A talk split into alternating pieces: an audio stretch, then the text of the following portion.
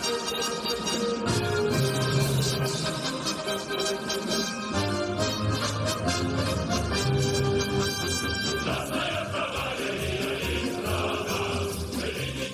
everyone, and welcome back to the DD Geopolitics podcast. I am joined once again. Lydia is finally back from vacation.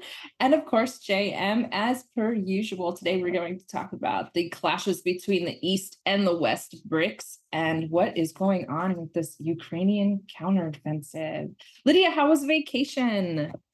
The vacation was great. I'm very jet lagged. And as you know, sane people, when they're on vacation, they try to stay away from news, but I am not sane, which is why I read all the news.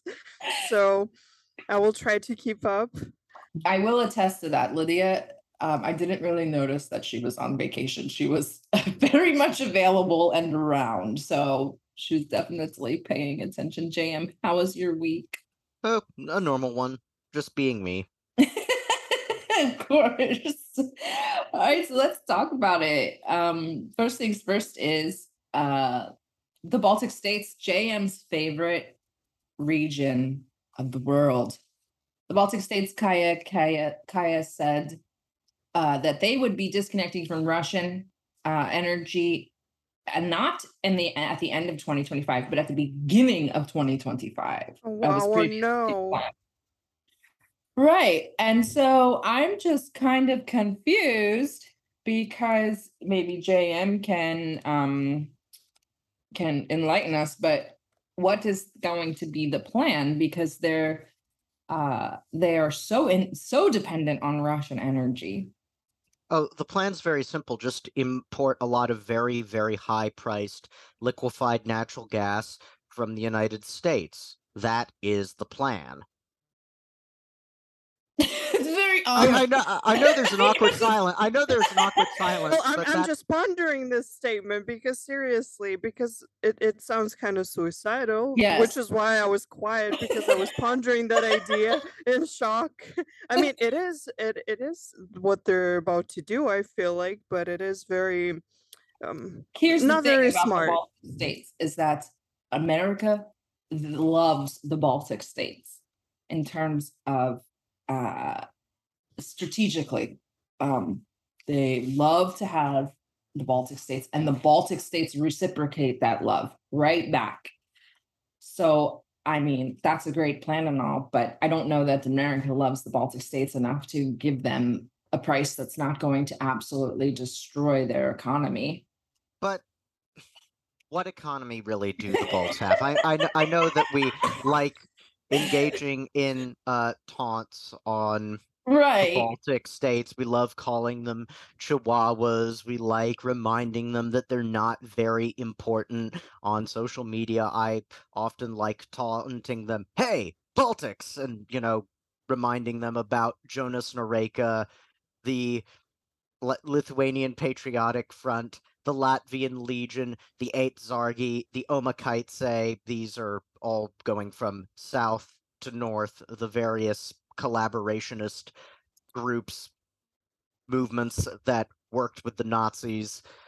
And yes, they did work with the Nazis, and that murdered most of the mm. Jews in the Baltic states without the Germans needing to devote too much manpower to it. The Balts took care of that for them. They also provided a lot of the manpower for anti partisan operations in Western Russia, so around Pskov, also to do more things in Belarus. If you've seen Come and See, you know what that looks like. And so when the Balts act like they're a bunch of victims, well, it's not just, you know, a chihuahua, it's a rabid chihuahua that has attacked and tried to kill someone, but that for some reason has not been put down Oh we love we love to put we love to we love to point this out and we like to highlight their hypocrisy.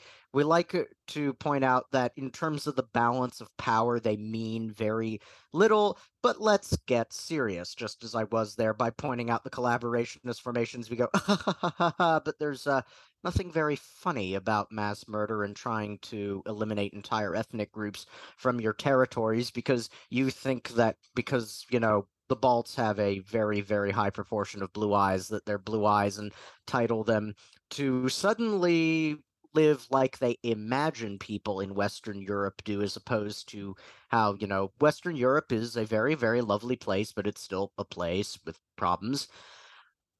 That more to the point, the Baltic states are really do survive by falling into the cracks of the global economy and by exporting labor.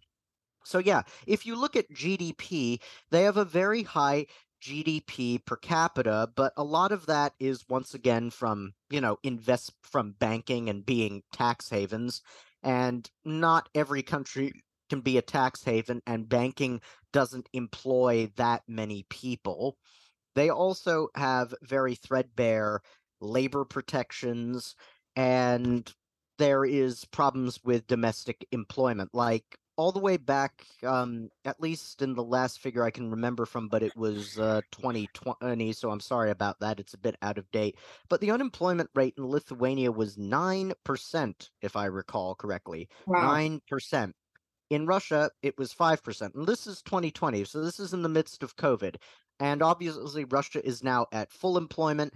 And Russia is at full employment when actually there is a net immigration into Russia because people from Central Asia or even don't say it, including the Baltic states and Ukraine, want to come to Russia because there are jobs there and they speak the language. Um, Very whereas, true so the Baltic uh, the Baltic states, yes, they look impressive. Like in terms of if you look at the cities on the outside, it looks very impressive on paper. But in terms of what these people actually have to offer and these places have to offer, mm, not very much. And it's also a case of oh no, a bunch of states with a combined population of tick tick tick tick tick at most six million people, and that's probably being generous are not going to buy natural gas from Russia anymore. Oh no, whatever will Russia do when it has economies that are growing rapidly like China and India with over a billion people who want to buy their gas and oil? Whatever is Russia going to do to replace this hole in its heart and its wallet?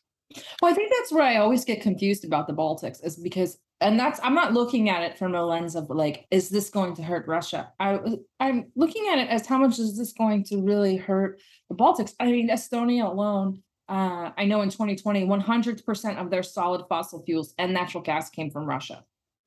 So we're talking again. You brought up the population. We're talking about an area with a population less than man, less than New York City. So obviously, that's like swatting a tick off a horse's back. Like Russia doesn't care, but I just can't really understand the willingness to hurt yourself and your population so badly to get in the good graces of of America.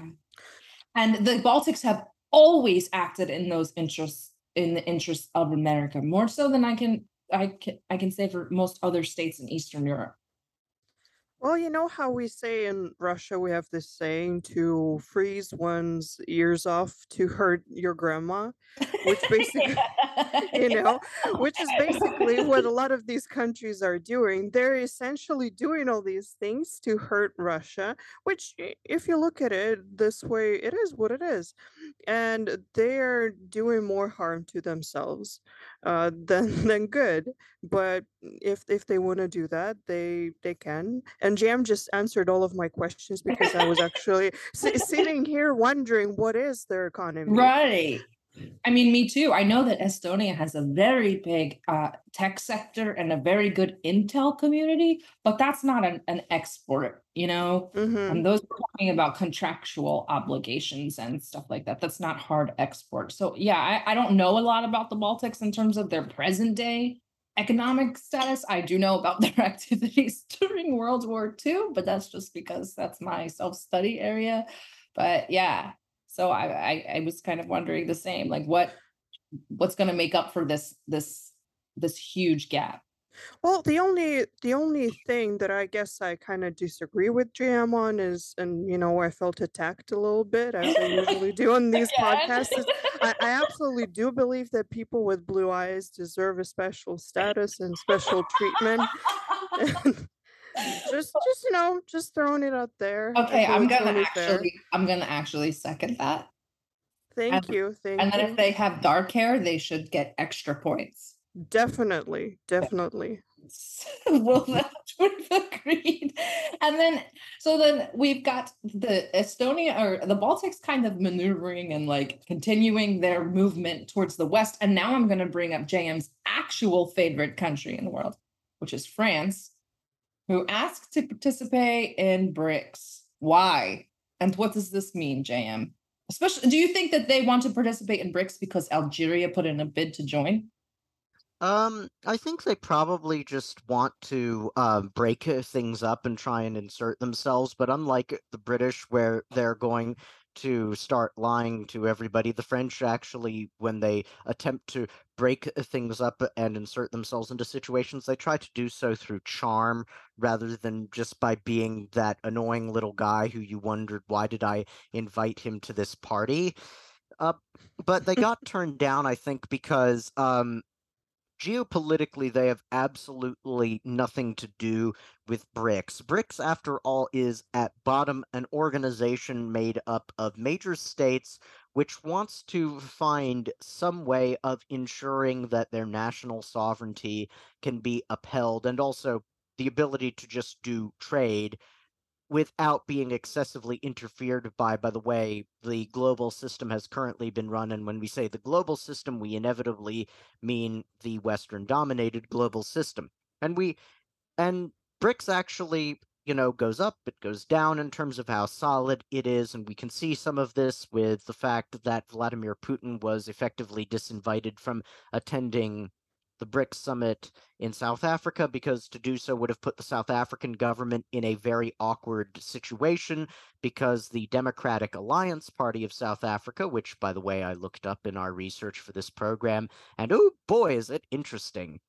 The Democratic Alliance uh, Party filed you know a suit that if Putin were to land in South Africa they would need to comply with the Rome Statute, South Africa's solemn obligations, and arrest Vladimir Putin. Well, that sounds so lovely if you're a Westerner. I mean, people who are standing up for the rules based international order, freedom, and democracy. It's in the name, after all. Now let's look at the leadership of the Democratic Alliance. They have nine top federal leaders, six of whom are white. South Africa's white population is only 8% of the population. This um uh, is a, a little suspicious to say the least. Hmm, you don't say. Oh, yes, uh, so i it's that kind of situation, but clearly the South African government, at least as led by the ANC, deeply resents the fact that they have to do this, but because they're so indebted, particularly in foreign currencies such as dollars and euros, and therefore are constantly needing to or prospectively needing to go to the IMF, they don't have the sovereignty to be able to say President Putin is the head of state and therefore as long as he's the head of state enjoys diplomatic immunity and under no and he's Russia is also an ally of ours. Our militaries train together. Russia's very helpful to us. We do business uh, with each other and we like the business we do so we're not going to be hurting an ally and we think these charges are politically motivated on bad evidence go away they know that if they do that that the americans rather than say well to each their own and sovereignty because after all we respect ukraine's sovereign right to do what it wants to do and make friends with who it wants to make friends of and who are we to to deny that? Remember this is the rules based international order not the law based international order. And as our contributor alcibiades said a few months ago in an op-ed uh, that he wrote uh, for us well as anybody who's ever grown up knows rules are something set uh, by your parents and one of the first things that you learn as a child is that even though you are often wrong and your parents know what's better, your parents can change the rules on you when it suits them. So, one of the uh-huh. things that you learn by growing up in any family is that the world can be very, very arbitrary when it's based on rules instead of based on law. So, the French are going there to uphold the rules based international order as opposed to the law based international order and to try and break it up. And doubtless, Macron will just want to talk about Ukraine because he's Macron. He's not going to be clever and be like, "Oh, what you think I was here to talk about Ukraine?" oh no, no, no, no, no, no, no. Of course not. Um, we'll save that for the G20. In which case, I'll have plenty to say. But here, there is a lot of trade I want to talk with you about about cooperation between France and us, and this and that, and the other, which might actually work to break up BRICS more because then the Brazilians, the Indians, the Chinese, the South Africans would listen. Oh, okay. Uh, He's here to just talk business. This is very nice, and France is a big market and sophisticated, and there are some products that we want to sell and things that we want to buy from them. Yes, let's talk. Like, mm, no, he he he's not that. He, I don't think Macron is that clever, and we saw that with the mishandling of these riots. He's just kind of a jerk. wow. yes. I've definitely strategically placed the two most JM centric topics at the front of the podcast. so me and Lydia could just kind of relax and listen. yes, that was that was actually very informative it as really usual. was. Yeah. What do you think about BRICS? Like, I'm kind of excited. They've only re- officially revealed that Algeria is uh, has applied, um, but they said what? JM 22 other countries have applied, and 40 Unfor- have expressed interests or something like that. I unfortunately do not recall off the top of my head. The two applications that I've been following are yes, Algeria, but also Argentina, which is also quite interesting because it too is quite in hoc to the IMF. But knowing Argentina, that's not a situation that much of their political class, albeit not all of their political class, like being in. And so they want to be able to align themselves with a group of countries that are going to be growing more quickly, that will allow Argentina to export more, and that also line up more with their growth profile and also with whom they tend to enjoy trade surpluses or not so big trade deficits as opposed to what goes on often with the EU and the US, which is not to say that Argentina doesn't have trade surpluses with some of those countries. It does, so much as all the money of Argentine oligarchs tends to go to those countries instead of in Argentina. Argentina is kind of like Russia, but without all the oil and natural gas, if you follow. So that creates a bit of. So the Argentines are constantly running into balance of payments problems which have nothing to do with them supposedly being feckless and everything to do with the fact that their elites have some weird stuff going up on in their heads. So it's interesting to me that Argentina, despite being so dependent and still trading so much with the EU, wants to uh, join BRICS, which is also interesting. I think that you might have seen over the past week that the EU had this big meeting with the Latin American countries, in which it showed, you know, the EU touted as we're going to begin shifting their opinions by just laying out things uh, for them. And the end result was they couldn't agree on a communique because the EU insisted on, you know, language about Russia's war of aggression and started throwing a fit when the Latin American countries said, mm, we're not so comfortable with that. Could we instead say that we're worried about the war in Ukraine and that we hope peace will prevail? No, unacceptable. Because, once again, it's the rules based international order. And uh, this is, again, why I think France was ultimately not invited to BRICS because they didn't want to listen to yet another lecture where they come and tell up and where some Westerner tells them this is what you must do and just kind of does so with a haughty arrogance of, well, because I've said so, surely you're going to do it. Surely you recognize my obvious superiority and how well put together my country is. And since you want to be like me, surely if you want to be like me and therefore be richer, you will listen to me, except it doesn't work that way anymore. And the EU and the US are going to have to go through this for a few more years before they start getting used to it. Notice that I didn't mention the British. Britain doesn't really factor into anything anymore. Why And- not? Yeah, mm. why? Because we left the EU, Okay. so therefore we're just not important anymore. Lydia, what do people in in Russia? Do they talk about BRICS? Do they have a general overall feeling about BRICS? Is this something that's like hopeful? I would say an average Russian person, it's not that we don't think about BRICS, but I feel like, you know, we kind of have this little tiny thing going on in Ukraine, which is kind of uh, taking up a lot of mind space for the people. But on a, on a more serious note, of course, people are excited. Um, I feel like if I were to describe the general mood, because BRICS is all about you know economy.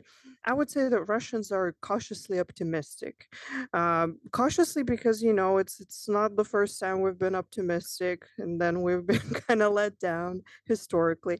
But i feel like people uh, see Russia as this emerging power, and they're hopeful that we'll be able to form really strong economic bonds and alliances, and actually, you know, actually maybe become the superpower that people wanted us to become for a while. So, and definitely, people see it as this kind of um how do i put it politely uh th- they they see it as this fu to the west in a way and which is also nice from the Russian standpoint. And so yeah, so people like it, and people grow. I, I feel like the general mood is that people feel closer and closer to. Uh, to these countries where before they maybe didn't think that much about them. When I say didn't think that much, I don't I don't mean it as negatively. I mean it, w- it wasn't exactly on their radar but people are becoming more interested in the geopolitics and the intricacies of all of that so eh, definitely russians see it as a good thing Well, Lydia brought up a, a a thing that we don't really talk about that much, was which is that that little thing that's going on in in Ukraine that is weighing heavily on the minds of Russians. We don't talk about that very much. We really should. Yeah, we should give that a little bit more attention. Just a tiny bit i heard there was some type of an offensive going on i heard different things i mean some people say that it's been going for a while some people say you know it's it's not even exactly started yet so which is it It is whatever our wise Mhm. masters and truth uh, purveyors in Kiev tell us it is Correct. at any one moment. That is what is going on.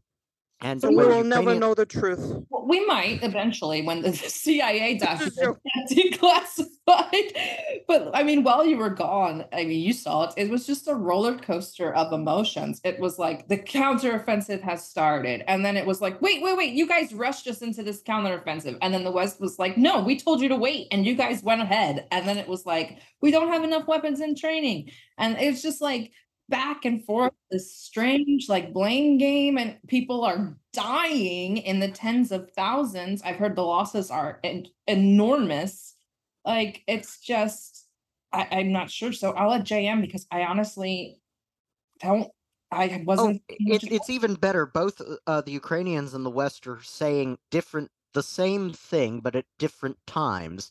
So at various times, it's Western officials saying the Ukrainians should have attacked earlier, and Zelensky saying, I wanted to attack earlier, but you guys didn't give me enough equipment, even though he said earlier. Now, in fairness to Zelensky, he has always said, as he's always said, always said, you haven't given me enough, I need more. But he did say that, therefore, since he hadn't gotten enough, actually, he wanted to delay the counteroffensive to get more stuff, or at least give his troops more time to train and plan and prepare. And the West keeps saying, no, you should have gone earlier because now the Russians were able to build these extensive fortified lines and uh, lay out minefields. And both the West and the Ukraine are united on one thing it isn't the Russian army that's doing this to them. It's a bunch of mines. Now, who put those mines there? I guess we'll never really know, given the way they talk about it.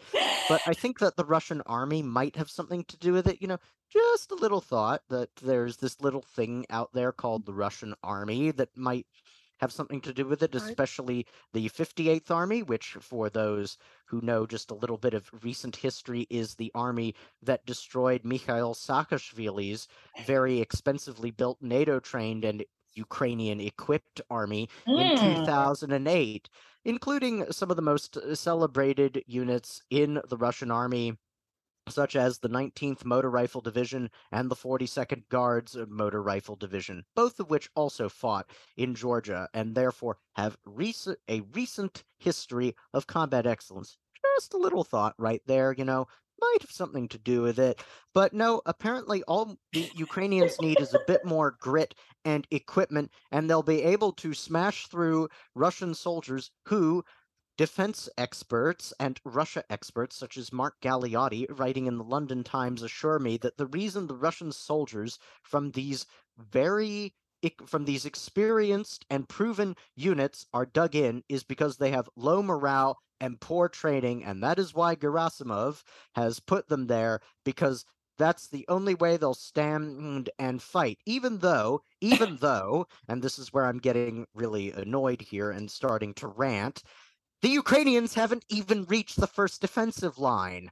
They're, the Russian fortifications, such as they're facing now, are actually the sort of field trench works that soldiers normally dig. They haven't even reached the fortified lines with the concrete pill boxes and the layered tiger teeth or any of that. No, they're out in the security screening zone in front of the first fortified line that the Russians took back in January of this year and then got set ready to defend and did some more train uh, some more training. The fact that they refuse to admit this is really down to this one conceit that's really tying everybody up, including of course naturally the Ukrainians, which is that people in NATO and Ukraine, because they're oriented to the West, have the right sort of mentality, and only they can possibly produce anything approximating military excellence. The idea that people with more Soviet mentalities might be able to produce military excellence simply does not compute.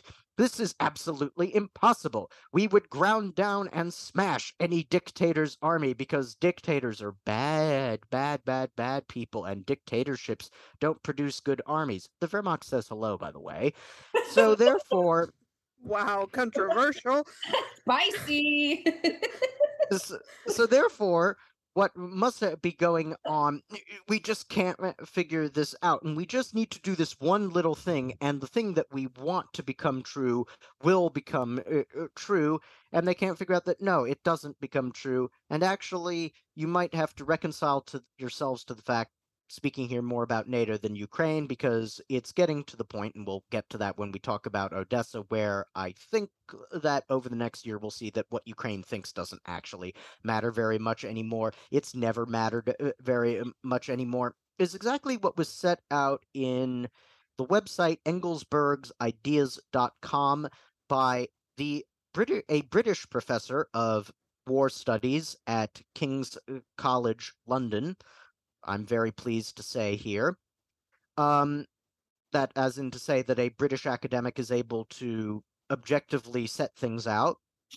But given what he's saying, I have a suspicion that he's been doing things like reading DD Geopolitics to get his ideas, and also people like Armchair Warlord and Big uh, Serge, because we've been saying the exact same things. But that's by the by. We do very good uh, work, and I'm very uh, flattered that he did. And also, more seriously, he might just be doing some more of what we're doing, which is open source information. Did you know that? We mm. don't have a deep line. We just look at things that are on the internet and news agencies. Well, and from tell that, us how you really analysis. feel. Don't tell them. don't tell them that. My God, you take away the mystery. But you know what's really? I but, haven't but, been paying attention but, to the counteroffensive or the Telegram updates. I've only been paying attention to the Western coverage of the counteroffensive. And I think that's more telling than the actual footage of the stuff on the ground. If you know how to read, I think it's Brian Berletic who like pretty much all of his sources are Western media. If you know how to read them, they will tell you a lot. You just have to read them the right way. And when I saw this headline that said, hold on, I have it. Um, the one that said Ukraine's lack of weaponry and training risks stalemate in fight with Russia in the Wall Street Journal. I said, and the and the subtitle, the United States and Kiev knew of shortfalls, but Kiev still launched the offensive. Just mm. the headline and the subline speak volumes about what's going on.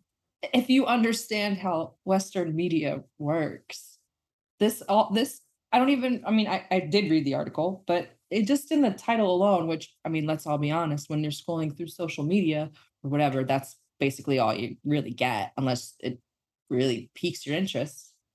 But just the title alone tells me that this is not going the way that it was planned.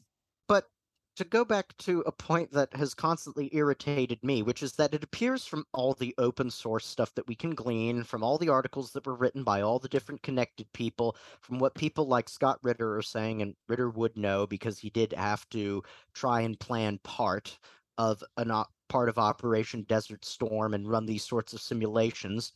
That when they plugged different variables into the simulation, each time it came out as the Ukrainians losing. So the only way this adds up is if you assume, as Mark Galeotti and Michael Kofman and others keep insisting, that the Russians are poorly trained and with bad morale. Then you can force a breakthrough. Because with bad training and poor morale, all the firepower, the superior firepower that Russia has, will not be brought properly to bear on the, it is said, much better trained Ukrainians with higher quality equipment, and therefore they will be able to break through. This is how they must, how they seem to have come to the conclusion that it would all add up. And it was on the basis of a very, very bad misreading of what happened um, especially in the Kharkov counteroffensive, where they seem to actually think that what the super duper turbo patriots in Russia, and of course we're being very sarcastic when we're referring to people like Strelkov and like that as being super duper turbo patriots, that all of First Guard's tank army ran away in Kharkov Oblast in September 2022. It was a regular second battle of Kharkov from May 1942, I tell you. Uh, that that's not really what happened. And even worse is that they appear to have misread what happened in Kherson, where they don't seem to have reckoned with the appalling casualties the Ukrainians sustained to do what they were able to do, and the fact that the Russians withdrew with their forces and logistics intact, not being harried very much by the Ukrainians. And that was because by the time that Surovikin advised Shoigu and Putin that it's really, if we better err if on the side of caution and withdraw our forces over the Dnieper because they could blow the Nova Kakhovka Dam, and we've seen the, the effect that has had. And we might be fine. We'll probably be fine, but do we really want to take that chance? And they made the choice of no, we need to preserve our fighting power, our manpower, as Brian Berletic said they would do, and as others said they would do. Um, but yeah, they didn't. They think they just focused on the oh, we successfully squeezed the Russians out, and our guys didn't suffer that many casualties. I don't know. That must have been on the basis of what the Ukrainians were telling them. But even then, it's by not very carefully reading things because if you read some articles from say the Washington Post, you would have known the Ukrainian losses that they were sustaining trying to inch forward in Kherson were enormous. But back to Betz and why I think it's interesting, like in terms of Western sources covering the state of this. So under part of this article where he calls conformation of the defense, he says superficially, it is not that Russian mili- the Russian military is employing defensive fieldworks in a way that is particularly new. For example, consider these lines from an article by Colonel A. Lebedev in the Russian military uh, journal Voyennaya Mysl entitled Permanent Defense Systems in Light of War Experiences. Impenetrability is secured by echeloning fire structure in depth and establishing fortified zones comprising several sections. The attacking enemy troops should be left with only one type of maneuver, namely a frontal blow aiming at a breakthrough. After breaking through the front and neutralizing the defense structures along the axis of his blow, the enemy is gradually drawn into a pocket, bordered by fortified structures echeloned in depth, compartments of terrain, and a second zone. As he has very limited possibilities to expand towards the flanks, he is doomed to destruction in that pocket by the fire and uh, counterblow of the defenders. What he, i.e., Colonel Lebedev, describes as a fair description of the challenge faced by Ukrainian troops in armor today, struggling frontally through layers of mines and barriers, all the while being savaged by the missile and artillery fire of dug in Russian forces. Except the article was written in 1945, and the war experiences to which he refers are those such as the gigantic Battle of Kursk, fought almost exactly 80 years ago in the summer of 1943. Hmm. I will say this. My favorite, one of my favorite quotes from this, I don't know, couple of weeks that I read um, on the offensive was from Zelensky, where he said that Moscow might try to make the Ukrainian offensive difficult. Which, Oh. if you think about it, it's very rude. it's very rude on Moscow's part. He was just seriously so upset, and I was like, okay, I, I feel your pain. You're trying to do an offensive here, you're trying to make it successful, and Moscow just might make it difficult. I mean, Zelensky is an actor. You shouldn't heckle them when they're on stage. It's very rude. It's true. It's true. But yeah, it doesn't look like this offensive has been going great. Now I'm convinced, even though I've heard some, I've read some comments from Antony Blinken, uh, of all people, who said something, something interesting, I thought. Oh, you mean namely that Ukraine will restart again and show results uh, soon, and that we're in early days yet? Yes, exactly that quote. Let me find it. Oh, here here it is. He said, um, when they deploy and go into action, all the forces that have been trained in recent months, the equipment that we have provided them, and about 50 countries, and I think all this will make a significant difference and will lead to changes. What do we think? Will it lead to changes? Um, yes, I mean, every new action always changes something. Oh, come on, Um, show more enthusiasm than this. okay, okay, okay, sure. Um, well, I guess, uh, I guess uh, to answer that question about the counteroffensive, uh, I would like uh, to, since I've spoken enough on this, talk some more about what's going on in Odessa in general, because that I think can help answer the question of what exactly is going to change if Ukraine does more stuff. Definitely. So let's in rather than starting with the missile strikes, or at least that's my point of view. Uh, Lydia, could you tell us a bit for our listeners, for the benefit of what happened at the um at the what is the significance of this cathedral that got hit, and uh, what's going on? Well, even if we don't go really deep into it, first of all, it's a historic site, and I guess I should preface it with uh, with saying that Russians very much view Odessa as a Russian city, which I know some people, some pro-Ukrainian people might might say, "Aha, those Russians imperialists," but it's not that. Historically, it was established by uh, Catherine the Great, and so people feel that it's very much a Russian city and culture. It it has a lot of historical value, cultural value and Russians, if you know anything about us, we're pretty historically minded. And so another aspect is that uh, that cathedral, even though it is uh, Ukraine in Ukraine, technically in Odessa, uh, it is um, under the Russian Orthodox Church. So it's not so it's not a part of the Ukrainian church, which is also another reason why people react very emotionally to something like this. And it was very strange seeing uh, Dmitry Kuleba's comments on how, you know, how they were hurt that Russians supposedly hit the cathedral, where mm, I mean, if you look at what the what they've been doing to the churches, to the let's call it for simplicity, you know, to the Russian Orthodox churches, there are and I guess something I want to say that when I say Russian Orthodox churches, the way Russians see, they don't see it as like ours, ours, these are our church. They see it as like ours, meaning that they're ours. They belong to the Russian people and to the Ukrainian people who have the same faith. And so this is our common heritage, even if some want to reject it, but it is what it is. And so definitely it makes no sense for us to target it it would reflect very badly on us and it's not something that we do it's not something that we support but definitely definitely i'm not gonna say anything but i think we all understand who actually has no hesitations eh, to do something like this I would say that the damage pattern from everything that we've seen about what happened to the cathedral, doesn't reflect 500 kilograms plus of explosives, which is what is in a Kalibr or an Iskander cruise missile going into the cathedral, but rather a misfire from an air defense missile.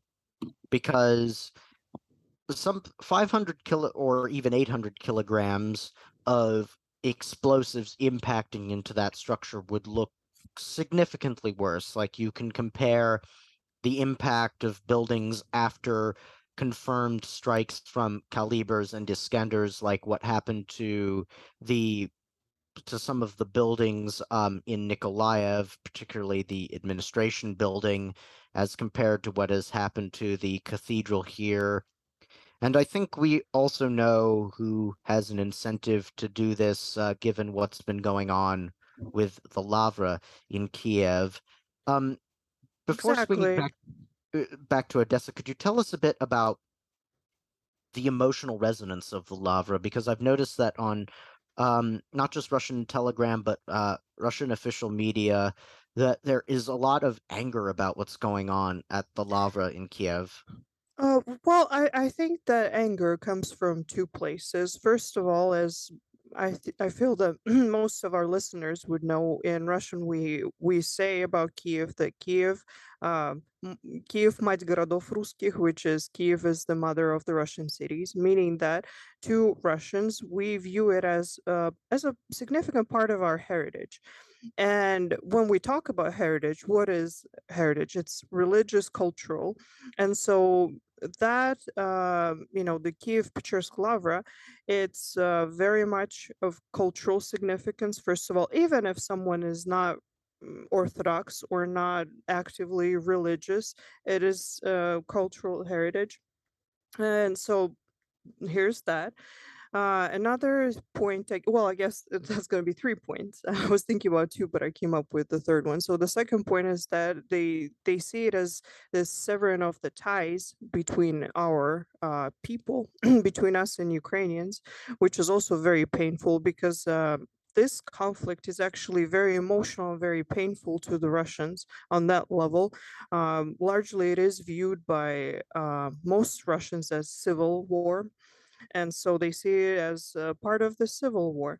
And then the third point uh, is that as hmm, some of our officials have stated and i'm not sure you can correct me on that i don't know if it's already happening or it will will be happening but they're bringing uh, a lot of the relics and things icons from the um, you know from the churches to europe to supposedly quote unquote protect them but largely we see it as them stealing them because um, essentially it is not even though you can say that that is ukrainian property religious things like that they're not viewed as property of the government they're property of the people. And so a lot of people have legitimate concerns that they will be lost to us uh, forever, that they might get sold, they might end up in some private collections, they might end up somewhere where people will not have access to them. And so that is the third point uh, why it's it's such a sensitive topic uh, because we we do have a history to where we had to actually buy uh, our relics uh, from the European auctions to bring them back to our country so people can uh, have access to them. And I know to some people who are not religious, it might seem silly, and they might ask because I, I've read opinions like that. They might say, "Well." What what is why is it so significant? But trust me, it is to the people here. It is, and so yeah, the that's that's why it's been a very very painful process even to i i know personally even to people who are not exactly hardcore orthodox um, they still look at it and they're terrified by these events. Well, let's take the religious part out of it and even just location wise of where the the Transfiguration Cathedral is located doesn't make sense for a uh any sort of Russian missile to be in that vicinity. Could it have been an errant missile? Sure. But when we look at the pictures of the damage, it just doesn't coincide with a missile landing on that on that structure. Um, I mean, that's not, that's feelings taken out of the equation. That's the fact of the matter. Um, regardless of what the site was. And now when we add in all of the things that we just iterated, I mean, that just makes the case even stronger. Not that there's a point in even sitting here and saying like, even arguing against it, because does it really matter in the end? Not really. Um, the church will get fixed eventually. They're just on another one of their PR campaigns and I'm not sure that this is even holding any water on either side at this point.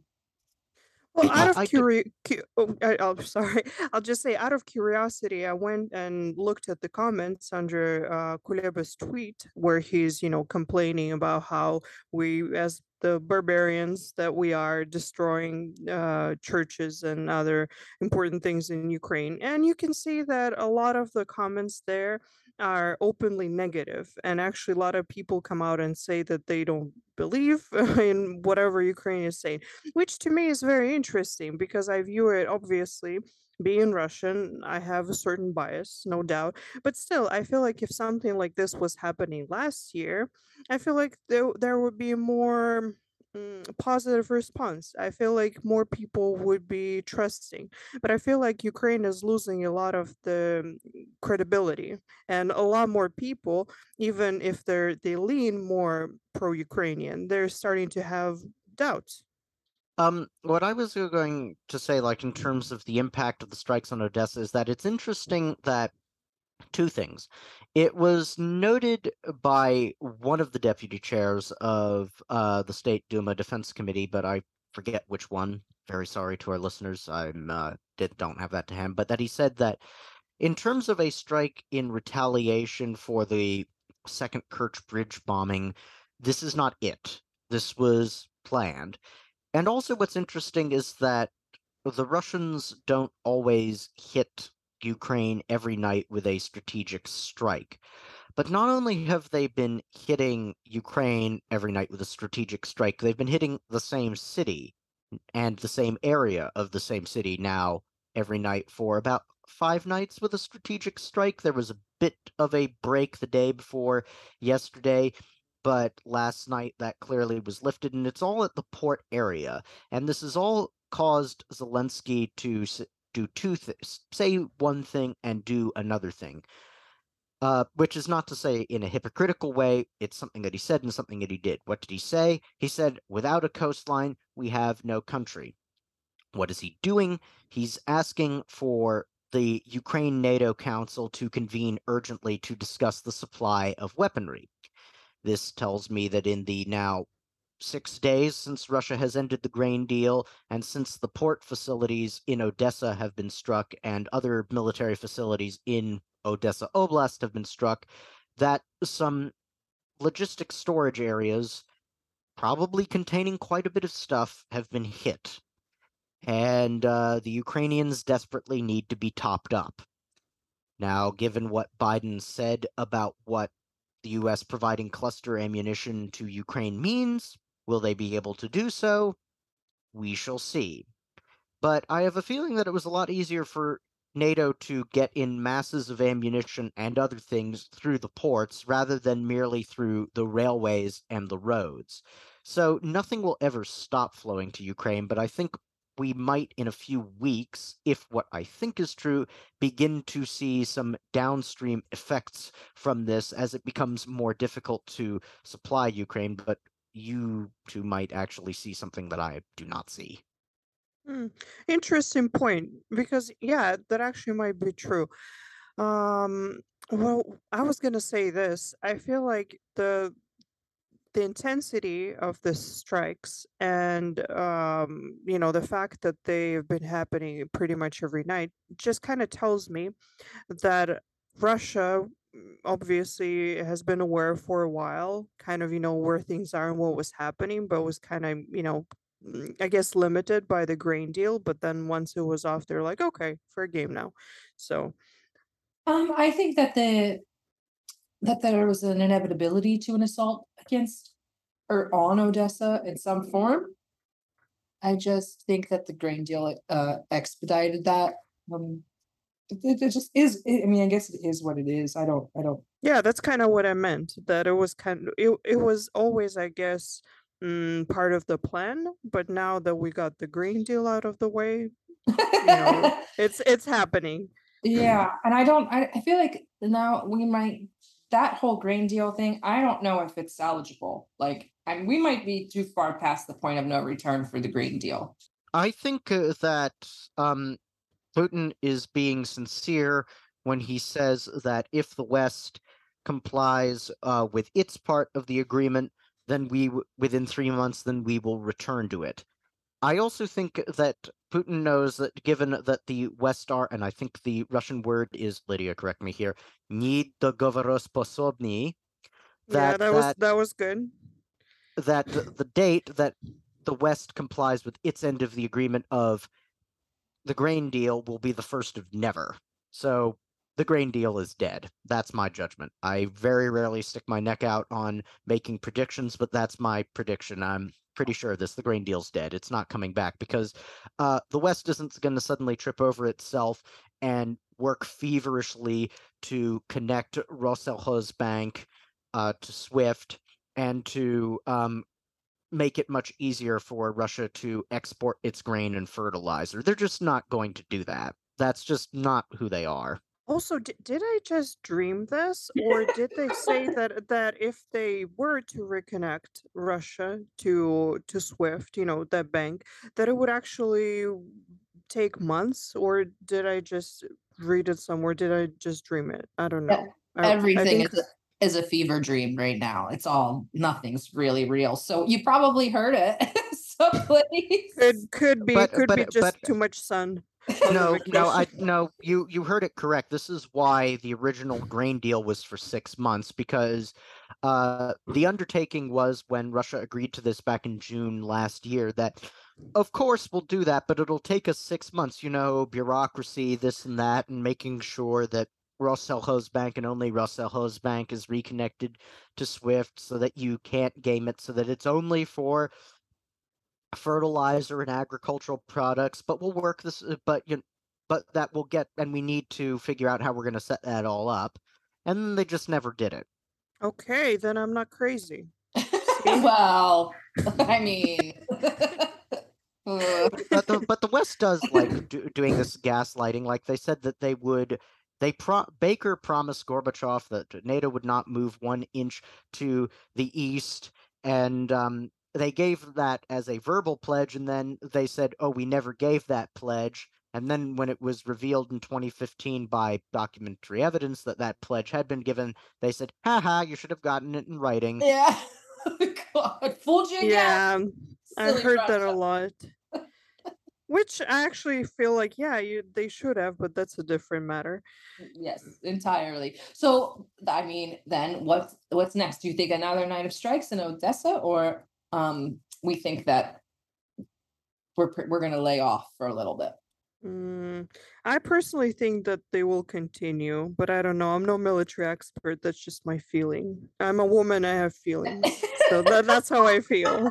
I'm just glad, I'm just glad you're not in charge. That's all.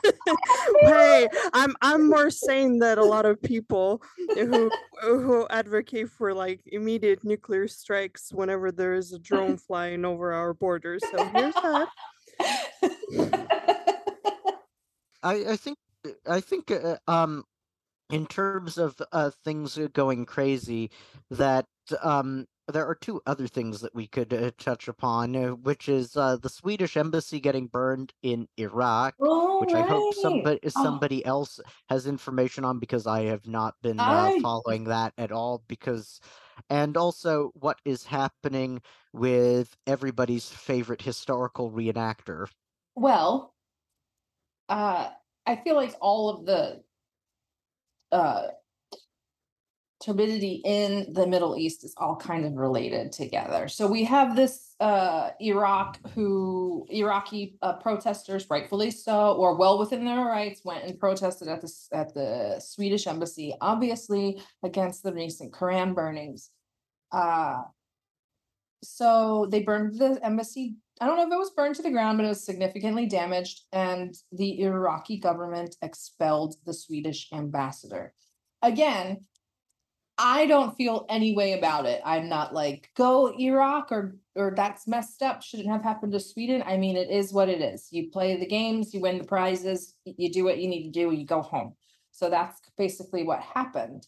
But at the same time, we also have Iraq making um strengthening their partnership, where they always have had a decent relationship with Syria, but strengthening their relationship with Syria, making a statement against Turkey in regards to the water, uh, we'll call it water battles for now, because it's not quite a water war in that region on the Tigris and Euphrates. Uh, we also have Turkey upset. So the- all of these things are kind of intertwined. And then we have America who says, you know what, in the midst of all of this craziness, we're going to deploy more ships to the Strait of Hormuz. We're going to make more um we're going to annoy Iran a little bit more. We're going to start picking apart things that are going on- in the Middle East. The Arab League is starting to come together. We're redeploying more troops into Syria to protect our interests in the Idlib area and all of that. It's all happening at the same time. So I find it very worrisome because I think that it won't be an outright war because Americans will never go for another war in the Middle East. Not right now, anyway. But they'll be putting boots on the ground in Syria and ships in the Strait of Hormuz for a reason, and that's to to start stoking the fires over there. I also heard a theory. Now, this might be tinfoil hat, so please uh forgive me, it's not my own theory, but that Kissinger, he recently visited China. Uh, the man is 100 years old. So, for this man to travel to China requires a good deal of logistics, a medical team, etc.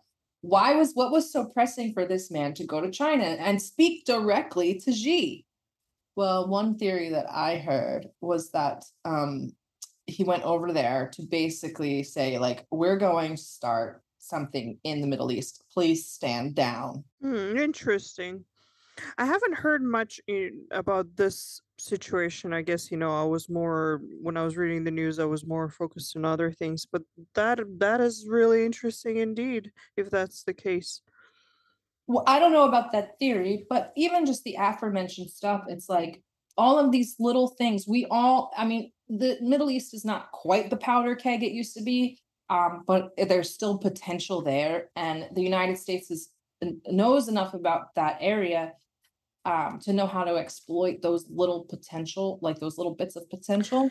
So I I worry, especially about places like more unstable, like Syria.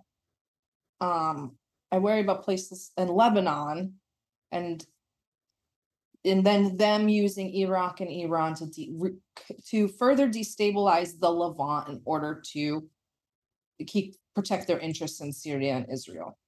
could be. I also feel like mm, how do I put it? I feel like a lot of the times the whoever is running the US uh, policy, they're not exactly rational, let's put it this way. So I feel like it might be that they see that they're losing in Ukraine. Let's call it for what it is. I guess, you know, I feel pretty confident saying that. So they might uh, feel that it's kind of, you know, their old stomping grounds in a way. So it's a region where they they could have some success historically, I guess. So that might be that too. Well, sure. I mean, it's kind of like we're going to go start some trouble over here. So then it will give us a good enough reason to say, hey, we've got a thing we've got to take care of over here in the Middle East and Levant. So we're going to have to like put this hot war on the on in the freezer for a little bit. Yeah, and if you think about it, the West is all about the optics. I mean, they're about other things, but they care about very much about how they look. So, yeah, that now that I think about it, actually makes a lot of sense. Um, I try to stay out of uh, Middle Eastern politics as uh, much as I can, but given the fact that the United States, given that Syria has been admitted to the readmitted to the Arab League, and given that uh, the Syrian civil war has gone on far too long. I would just say this is a hope. I just hope that we would just withdraw from eastern Syria and just uh, get out. There's no reason for us uh, to be there anymore. Um, it's over. Such as regime changes we attempted, we lost, and also the whole politics with all the refugees fleeing. That's because the area is at war and destroyed and is destabilizing the politics of Europe. Get out, so that Syria can rebuild and some of those people can go home. And I think we'll find that everybody's lives will get easier. That's my hope. Will it happen? No. I think that's probably a really good note to end it on. Our second podcast, two out of three or two, two out of four podcasts have now ended on the note of Syria. So, I mean, if we could keep this, this going for like in perpetuity, that would be great. Yes, let's just hope that we'll have we'll eventually have happier things to say about Syria We will. and and the pros. Yeah, I'm I'm hopeful too. All right. Well, thank you all for listening. If you want to listen to us or read us drone on more and more and more, please subscribe to our Substack. Almost all content is free. That's the best way to support us. If you'd like to check out some of our community projects, please look at them on our Twitter page for our community sponsorship in Yemen. Thank you so much again, Lydia and JM. And this has been another episode of the DD Geopolitics podcast. See you all next time.